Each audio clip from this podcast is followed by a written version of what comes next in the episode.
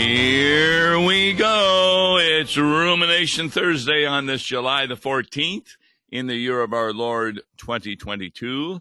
I'm Pastor Tom Baker, and we're having a good friend of ours on the line with us today. Not Pastor Tom Baker, but Pastor Wes Reimnitz. I was wondering Tom, if you how knew are your you? name. I'm doing really good, Wes. Yeah, we're doing really good because we're members of the Lutheran Church Missouri Synod.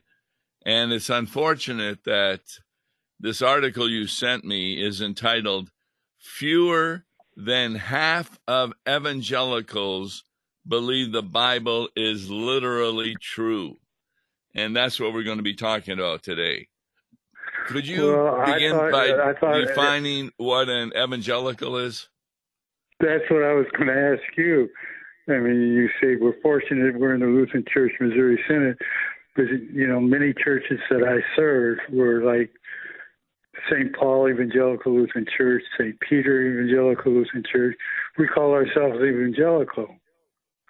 So Yes. Why does it That- make us unfortunate? Where does the word evangelical come from originally? Well, from the Greek, from e- e- e- I can't say it as good as you can. Evangelion. Yes, it's, it's a it's a word for gospel, and the Lutherans were regarded as being the gospel church. Well, what's happened in the press, evangelicals have become those that are not Lutheran, but that they do believe the Bible basically is true, and they have a pretty good interpretation of the Bible. Uh, for example, the Southern Baptists are well known for following God's word, but they're born again. They do deny certain things that we affirm, such as baptism being the sacrament, the Lord's Supper being the sacrament. But if you're talking about the historicity of the Bible, well, for a long time, most of them were believing in the literal interpretation of the Bible. But now, a recent survey, fewer than half of them believe the Bible should be taken literally.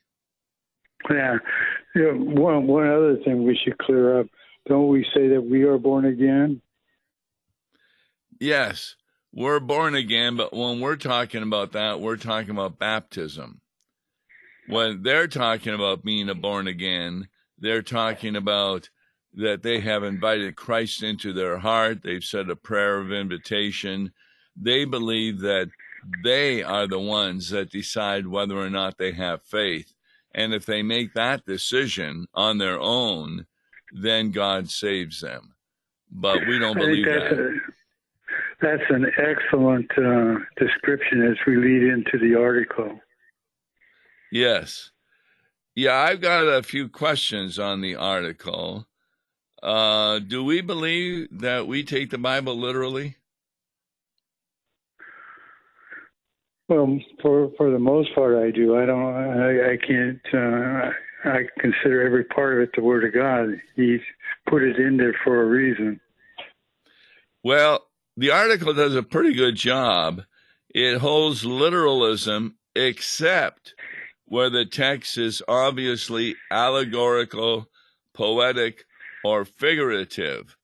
Like, for example, when the Bible talks about the mountains jumping for joy, that that's Mhm. not to be taken literally, and and things like that. So when it's in poetic or allegorical, uh, or a lot of the parables, like the parable, what they call the parable of the Good Samaritan, we may not believe that to have really ever happened, but it might be a made up story that Jesus did to prove a point. Well, how about uh, this week is is is uh, talking about the Sunday school lesson about the flood and Noah. Would we consider that as literal?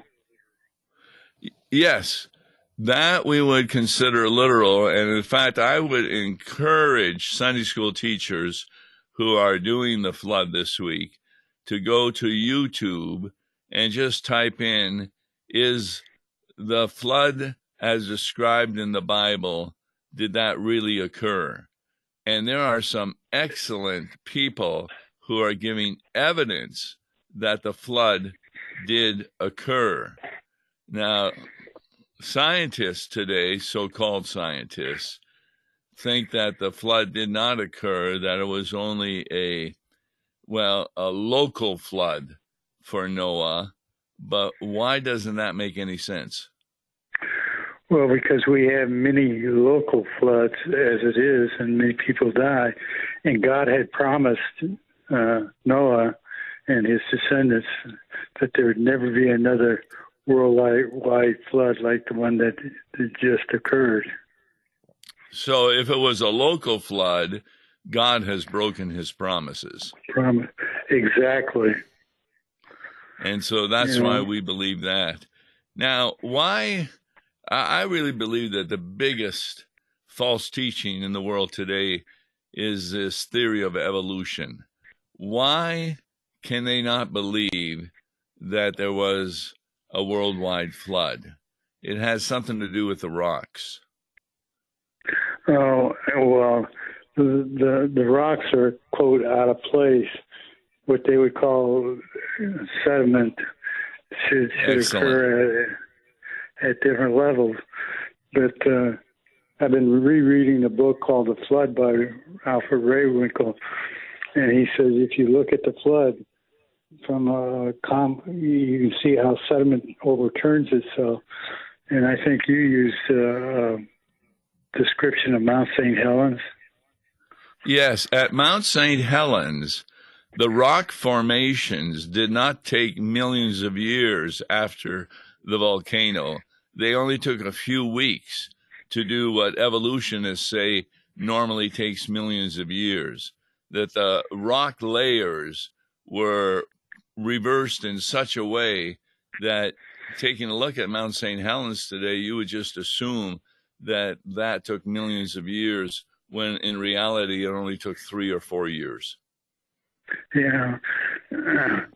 The uh, St. Peter in, in the second uh, epistle puts it this way that you notice that the Word of God, the heavens existed long ago, and the earth was formed out of water and by water, through which the world at that time was destroyed being flooded with water.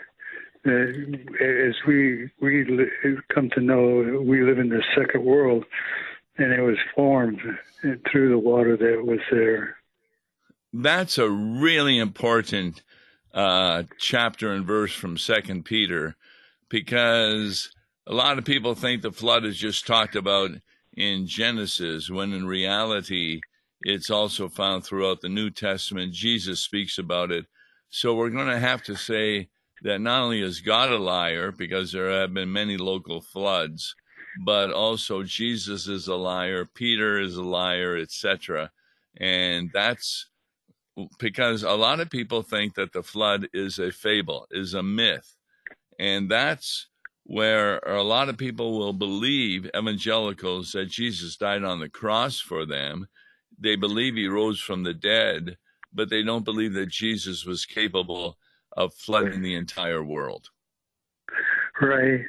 Well, this article says that 20% say of all adults in America say that 20% say the Bible is the literal Word of God, which is a historic low. So, I mean, it takes into account every American. Yes. So they do say that 51% of evangelicals view the Bible as the actual Word of God, meaning that they were inspired by God to write the collection of books now referred to as the Bible, whereas real liberal scholars believe that the Bible was written by man out of his own thinking and opinion. And it's really important that um, how evangelicals uh, believe a number of things. There's three things that I want to talk about. Number one, they believe that all religious faiths are of equal value. What does that mean in their thinking? Well, doesn't matter whether you're Muslim, Hindu, Buddhist, cults, you you name it out there that uh, that uh, somehow there is value found in the in in their religion. It reminds me of the the uh, convention of the Evangelical Lutheran Church in America, where they invited many different types of religion Hindu, Shinto, Buddhist, Baha'i, you name it, and call them their equal partners in God. Exactly. That's a really a important point. It doesn't matter what faith you have. Uh, it's of equal value because it can comfort you and can give you guidance and this sort of thing. But boy, oh boy, you take a look at some of these faiths, comparing Muslim to Christian, there's no way that they can be of equal value because where in any other faith does God take upon himself human form and die on a cross to forgive yeah. your sin? That, yeah, that's why they're not of a, equal value.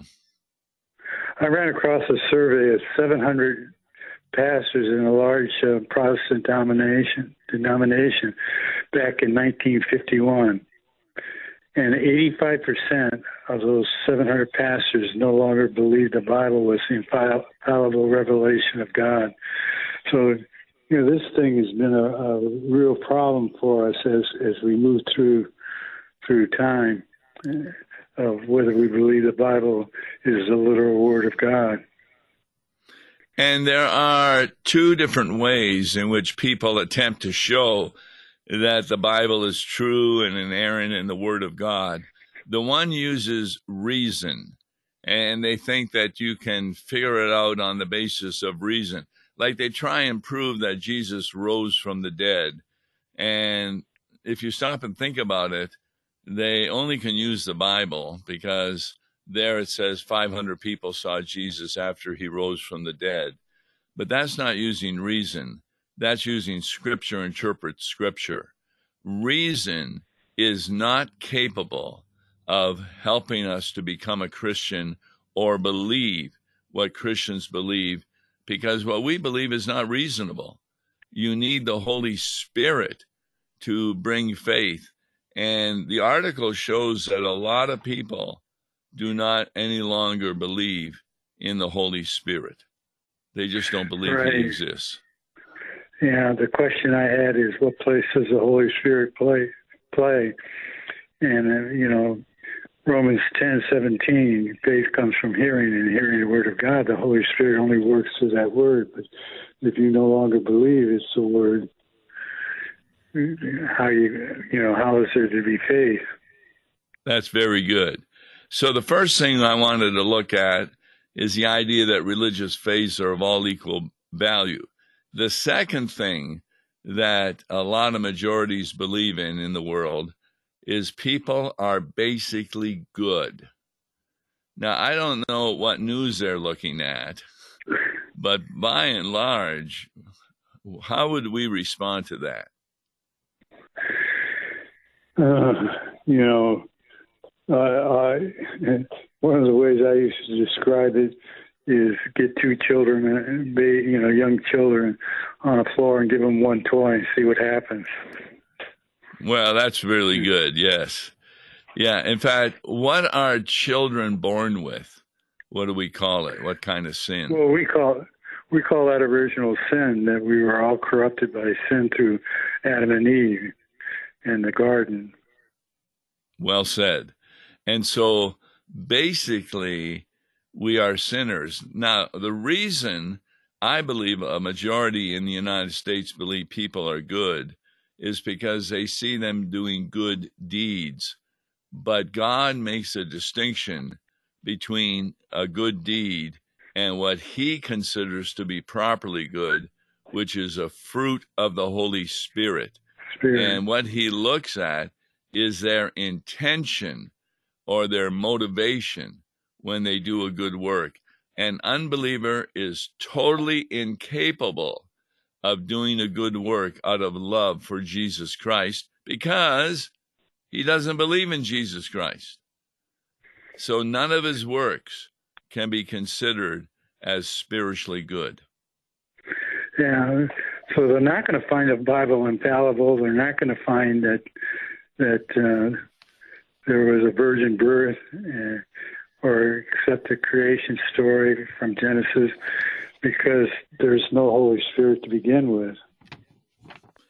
And therefore, all religions, and unfortunately some evangelicals are beginning to follow that, believe the third item that this article talks about that by these acts of goodness, they can earn their way into heaven. Now, why do we disagree with that?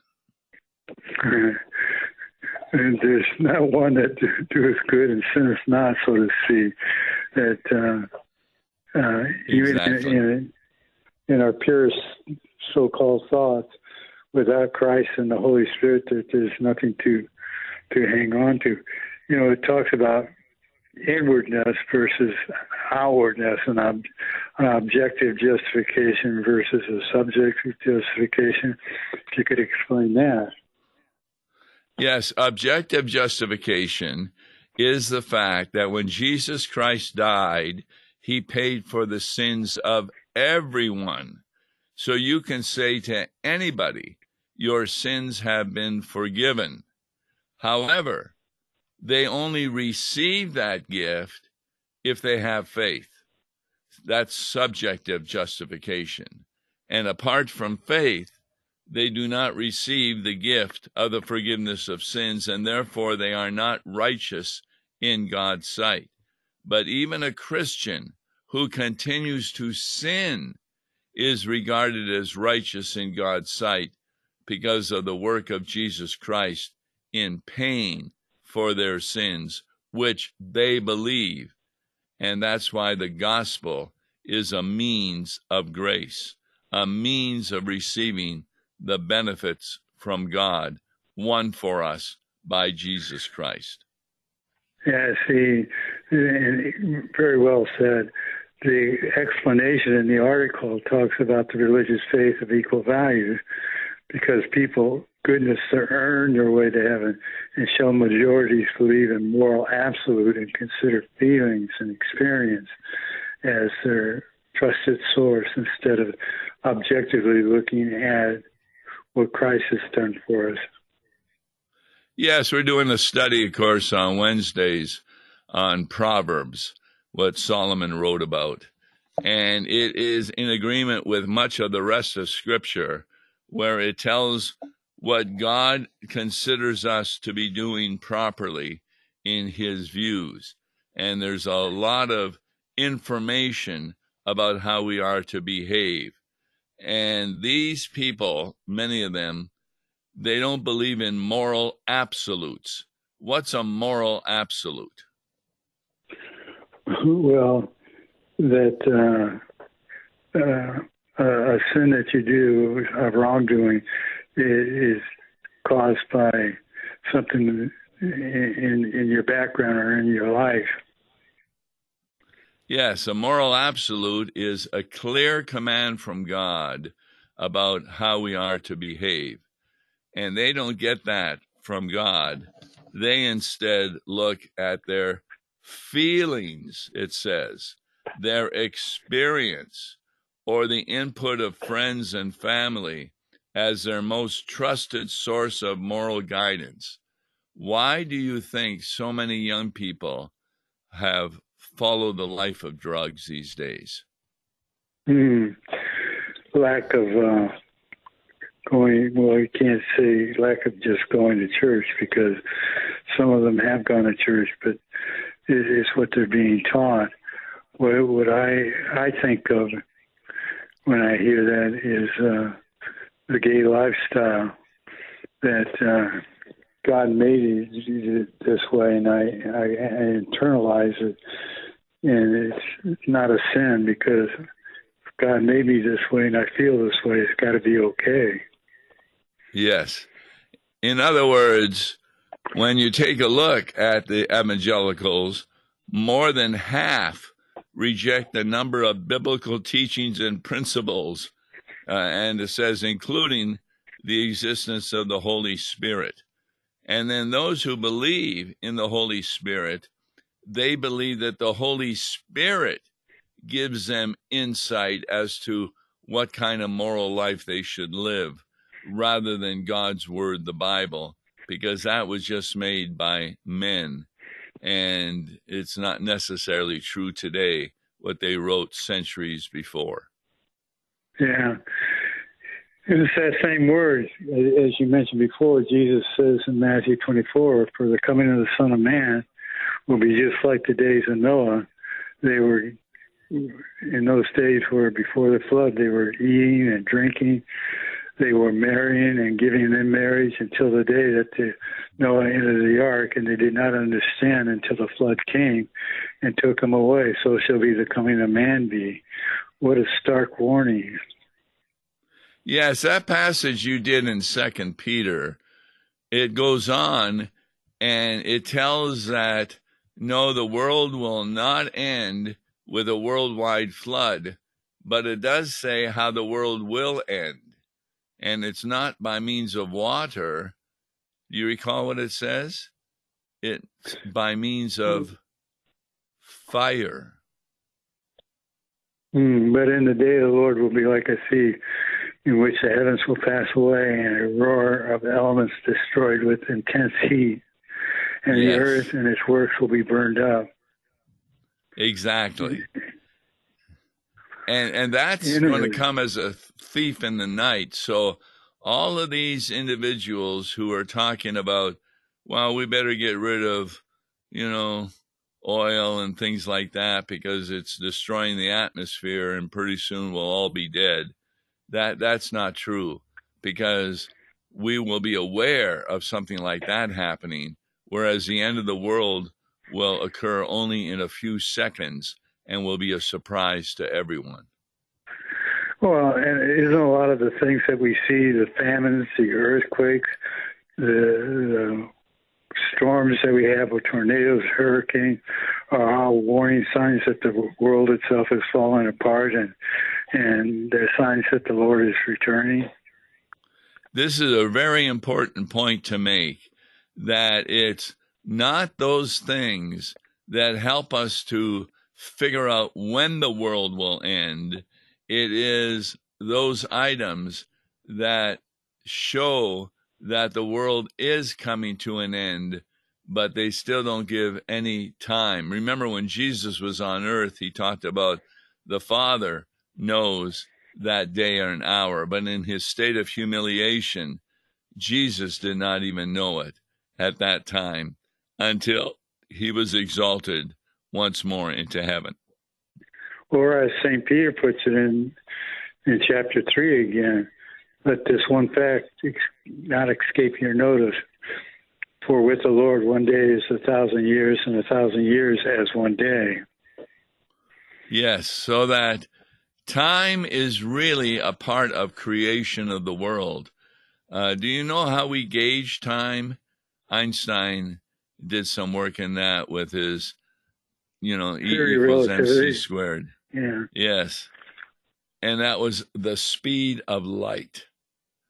And even there, people disagree with what Einstein says. For example, if light is traveling to something and then it returns from where it came, Einstein thought that it took the same amount of time to go and return. Whereas today they're discovering that its return is instantaneously. And so that's kind of a difference than what Einstein believed. So our scientists today are far from understanding how light works because they think if it travels at 186,000 miles per second, those planets that they are seeing that are so far away, or those suns, they must be millions of years before the light reached Earth. Whereas we believe that at the creation of the world, Adam and Eve were able to look up into the sky and see those suns because light had already come to the earth. I think that's an excellent, important point to make that at creation, everything was right there: the gold, the diamonds, the rocks that were in the, in, in the ground at various structures, and then the, the stars illuminating the, the light. Everything was there just at that right time. And what Adam and Eve were in their twenties.